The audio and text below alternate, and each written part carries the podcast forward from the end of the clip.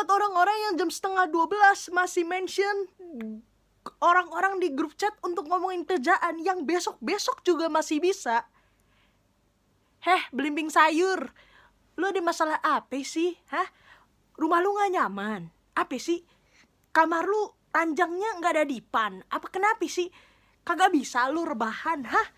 Udahlah, hal-hal yang masih bisa besok, kalau di, di luar jam kerja, apalagi menyangkut divisi lain, apalagi masih bisa dikerjain besok, udahlah, cok.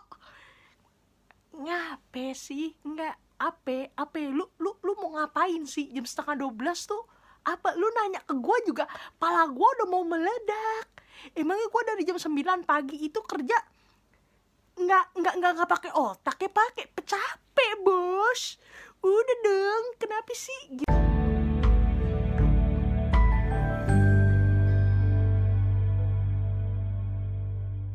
You are listening to Scalara Podcast. Yes, selamat datang di Scalara Podcast. Perkenalkan nama saya Idris. Udah masuk episode ketiga. Sebenarnya kalau rutin sih sebenarnya udah masuk episode keempat. Cuman karena urusan real life kerjaan misalnya dan sebagainya agak mumet jadi nggak sempat untuk buat podcast untuk episode di hari Minggu kemarin. Jadi baru bisa ada kesempatan di hari ini. Kemungkinannya diupload di awal Februari. Selamat datang bulan Februari. Bulan yang katanya sih penuh cinta, penuh kasih sayang. Gitulah. Gimana kabar kalian hari ini? By the way, sorry.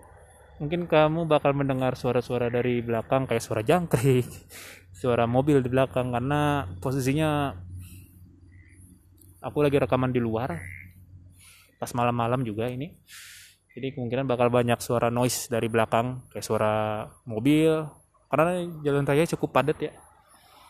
Mobil ambulan bus jadi jangan kaget. Mungkin akan mempengaruhi dengan kualitas suara tapi nggak apa-apa lah pengen nyoba aja supaya apa siapa tahu bagus gitu. Anyway udah dua minggu udah dua minggu maksudku udah mau minggu terakhir di bulan Januari dan dua minggu udah masukin dua minggu setelah podcast episode kedua. Apa aja yang terjadi selama dua minggu terakhir ya Sebelumnya kita mengucapkan selamat kepada COVID-19 karena kasus COVID-19 di Indonesia telah menembus 1 juta kasus. give applause, give applause untuk COVID-19 di Indonesia. Dan nih ya kalau aku ngecek sampai tanggal 31 Januari 2021, case-nya itu udah sampai 1,7 juta. Ya, 1,7 juta dengan penyebaran tertinggi di DKI Jakarta dan terendah di Kepulauan Riau. Wow. Itu kalau COVID-19 punya akun YouTube, mungkin udah dapat golden play button gitu ya. Udah dapat golden play button dengan subscriber yang banyak dan terinfluence oleh COVID-19 sampai ada yang meninggal, sampai berpengaruh dengan ekonomi dan sebagainya.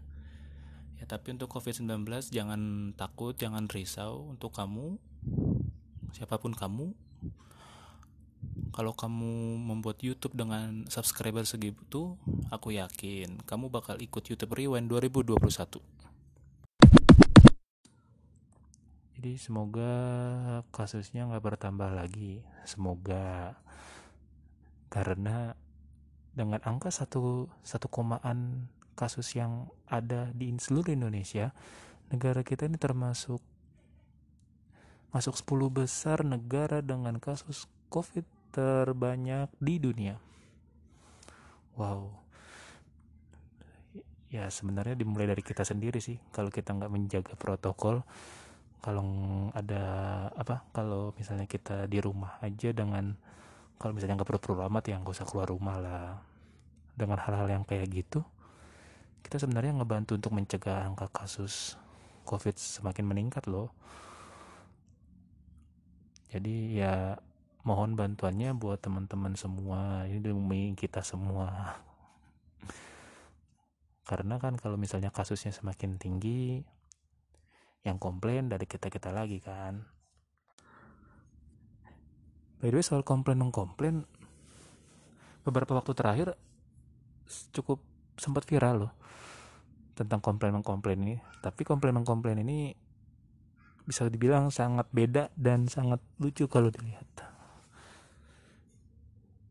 jadi ada youtuber nih ada youtuber nge-review barang. Nge-review barang dari salah satu aparel produk yang sudah punya nama. Ya kalau bisa dibilang profesional dalam produk-produknya itu. Jadi di review sama youtuber ini di review seret seret seret seret sudah diupload ke YouTube lalu beberapa waktu kemudian dia mendapatkan surat dari produk tersebut dan meminta videonya di take down. Uh, youtuber ini agak heran dong kenapa diturunkan minta diturunkan minta di take down? Karena sepertinya videonya tidak memojokkan memojokkan produk tersebut kayaknya fine fine aja. Cuman ada beberapa poin yang membuat youtuber tersebut agak heran dan agak agak lucu gitu. Makanya dia share di twitter dan cukup viral itu. Cukup viral. Jadi ada beberapa poin karena beberapa poin yang dikutip oleh si produk tersebut yaitu kualitas gambar yang kurang bagus dan terdengar noise ataupun suara-suara bising di sekitar video tersebut.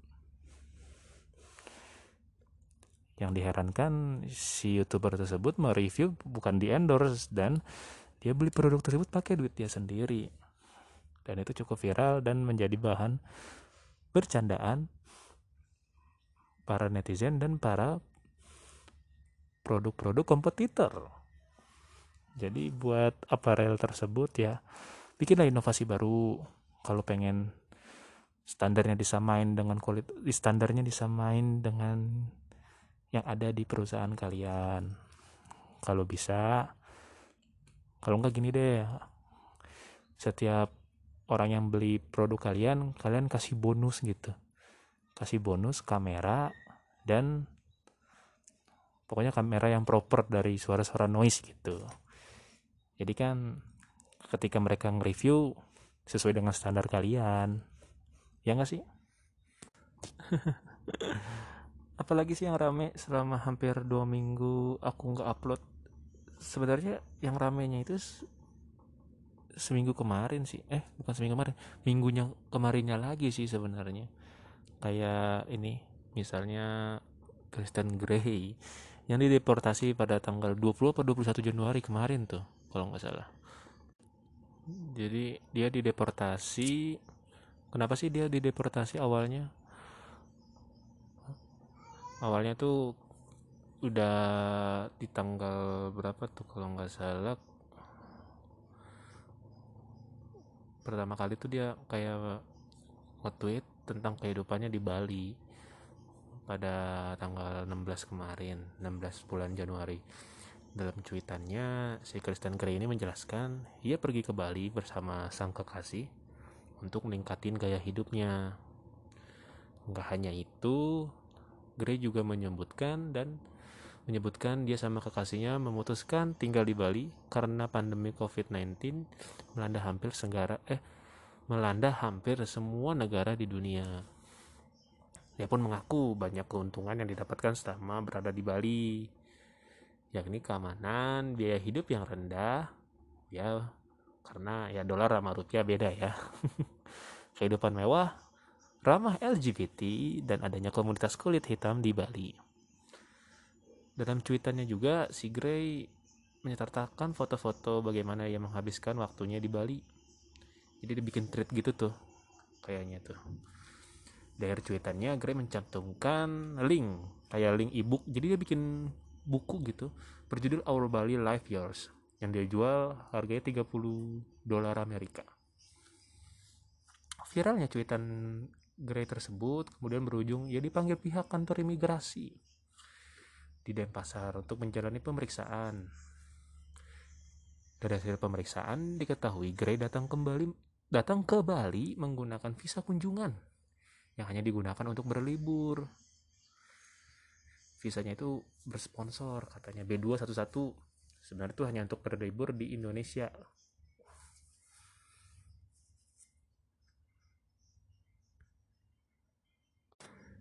jadi Christy Gray ini udah datang dari bulan Desember kemarin jadi diketahui Gray dan kekasihnya itu tiba di Bali pada 21 Januari menggunakan visa kunjungan satu kali perjalanan. Setelah berbulan-bulan berada di Bali,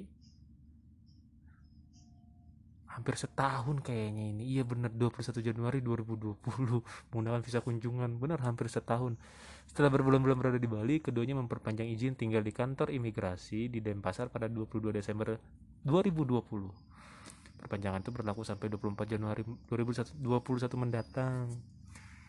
Berdasarkan masa berlaku visa, Gray dan kekasihnya itu dipastikan tidak melanggar karena telah melakukan perpanjangan. Namun si Gray-nya tersebut Gray-nya tersebut telah melakukan penyalahgunaan visa B211A. Jadi visa B211 ini hanya digunakan untuk kegiatan liburan aja. Jadi si Kristen Gray ini menyalahgunakan B211 karena menggunakan untuk bekerja. Karena kan yang sudah kita ketahui bersama dia akan menjual e-book seharga 30 dolar Amerika. Tak hanya itu dia juga membuka jasa konsultasi mengenai Bali seharga 50 dolar Amerika per 45 menit bisnis yang dilakukan Gray tersebut melanggar pasal 122 huruf A Undang-Undang Nomor 6 Tahun 2011 tentang keimigrasian yang berbunyi setiap orang asing yang dengan sengaja menyalahgunakan atau melakukan kegiatan yang tidak sesuai dengan maksud dan tujuan pemberian izin tinggal yang diberikan kepadanya. Tapi si Kristen Gray ini agak mengelak karena dia kan bekerja benar dia bekerja tapi kan bukan dia tuh hasil yang didapatkan tuh bukan rupiah melainkan dolar.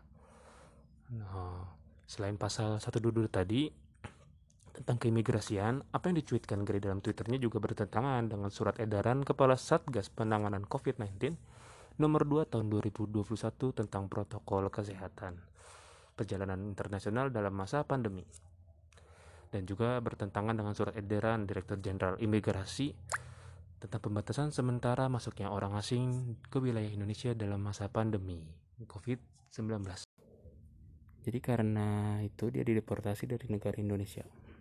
Sebenarnya Kristen Grey juga agak menolak sih, bukan menolak sih, membantah atas tuduhan tersebut karena visa dia itu bukan visa visa dia itu overstay dan kedua dia itu bisnis pakai uang dolar benar sih dia pakai uang dolar karena keluar masuknya itu bukan pakai rupiah benar pakai dolar jadi tapi tetaplah dia harus mengikuti hukum yang berlaku di Indonesia, kebijakan yang berlaku di negara Indonesia.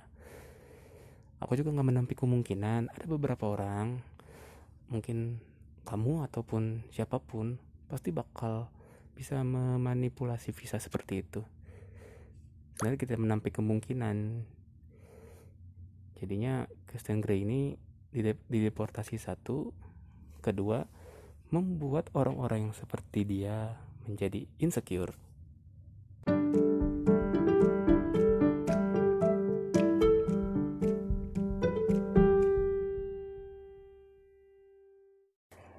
Anyway, teman-teman, aku kembali ngeteknya ke dalam kamar karena suara yang dihasilkan ketika aku ngetek di luar sama ngetek di dalam agak beda. Agak beda. Tadinya aku pengen aksi aja ngetek di luar, tapi karena suara mobil yang lewat, suara angin yang masuk ke dalam jadinya aku putusin mending ngetek di kamar aja lah ambil aman ini sekarang juga ada hujan sih di sini jadi suara-suara hujan yang netes keseng kedengeran saya semoga nggak ngeganggu ya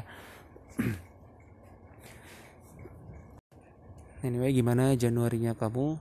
Sekarang saya sudah memasuki bulan Februari. Selamat datang bulan Februari. Semoga bulan Februari itu menyenangkan ya. Ya lebih menyenangkan lah dari bulan-bulan dari bulan Januari kemarin. Karena sejujurnya bulan Januari kemarin aku pribadi ngalamin pusing ya pusing mumet. Buh banyak lah pokoknya. Baru awal tahun kita udah dihadapin sama mumet-mumet kayak gitu gimana gitu kayak plot twist banget.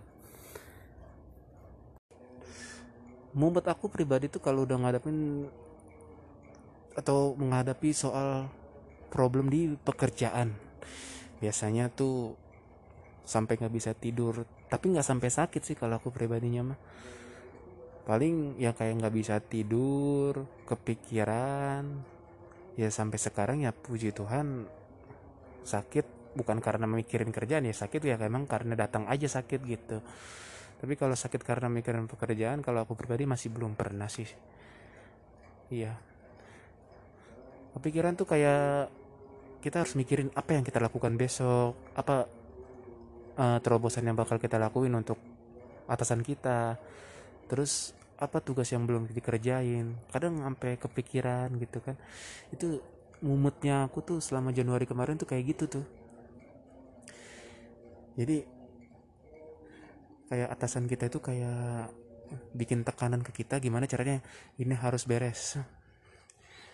Sebenarnya sih ya dalam aku sih udah di dunia kerja aku pribadi udah ada hampir lima tahun. Hampir lima tahun lebih dari lima tahun sorry.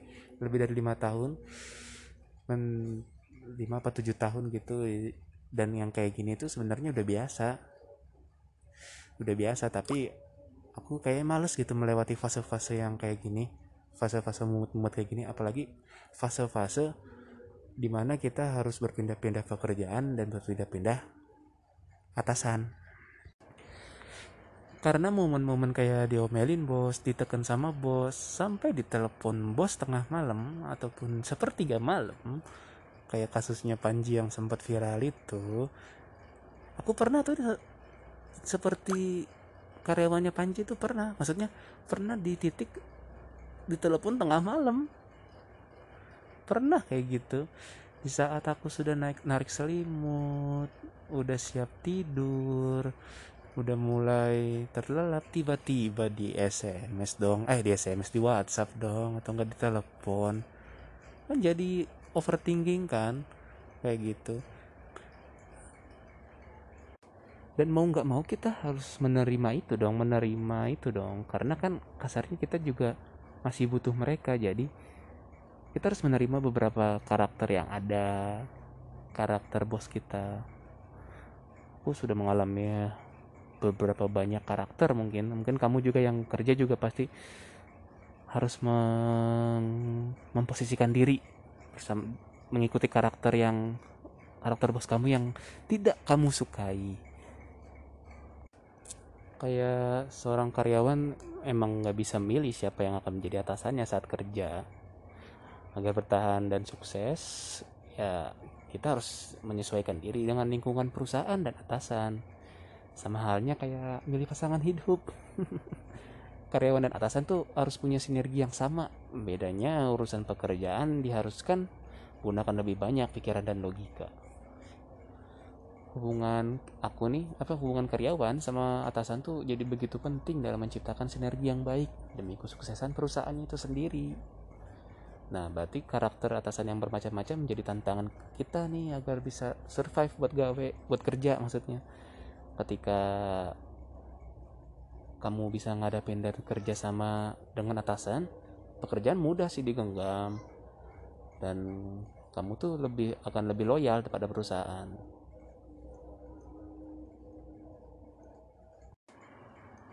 karena aku sendiri selama hampir 10 tahun kerja sih udah kayak ngenalin beberapa tipe atasan gitu. Beberapa beberapa tipe bos. Kayak atasan yang arogan tuh bos yang arogan bos yang suka marah-marah. Tapi aku suka ngakalinnya gini.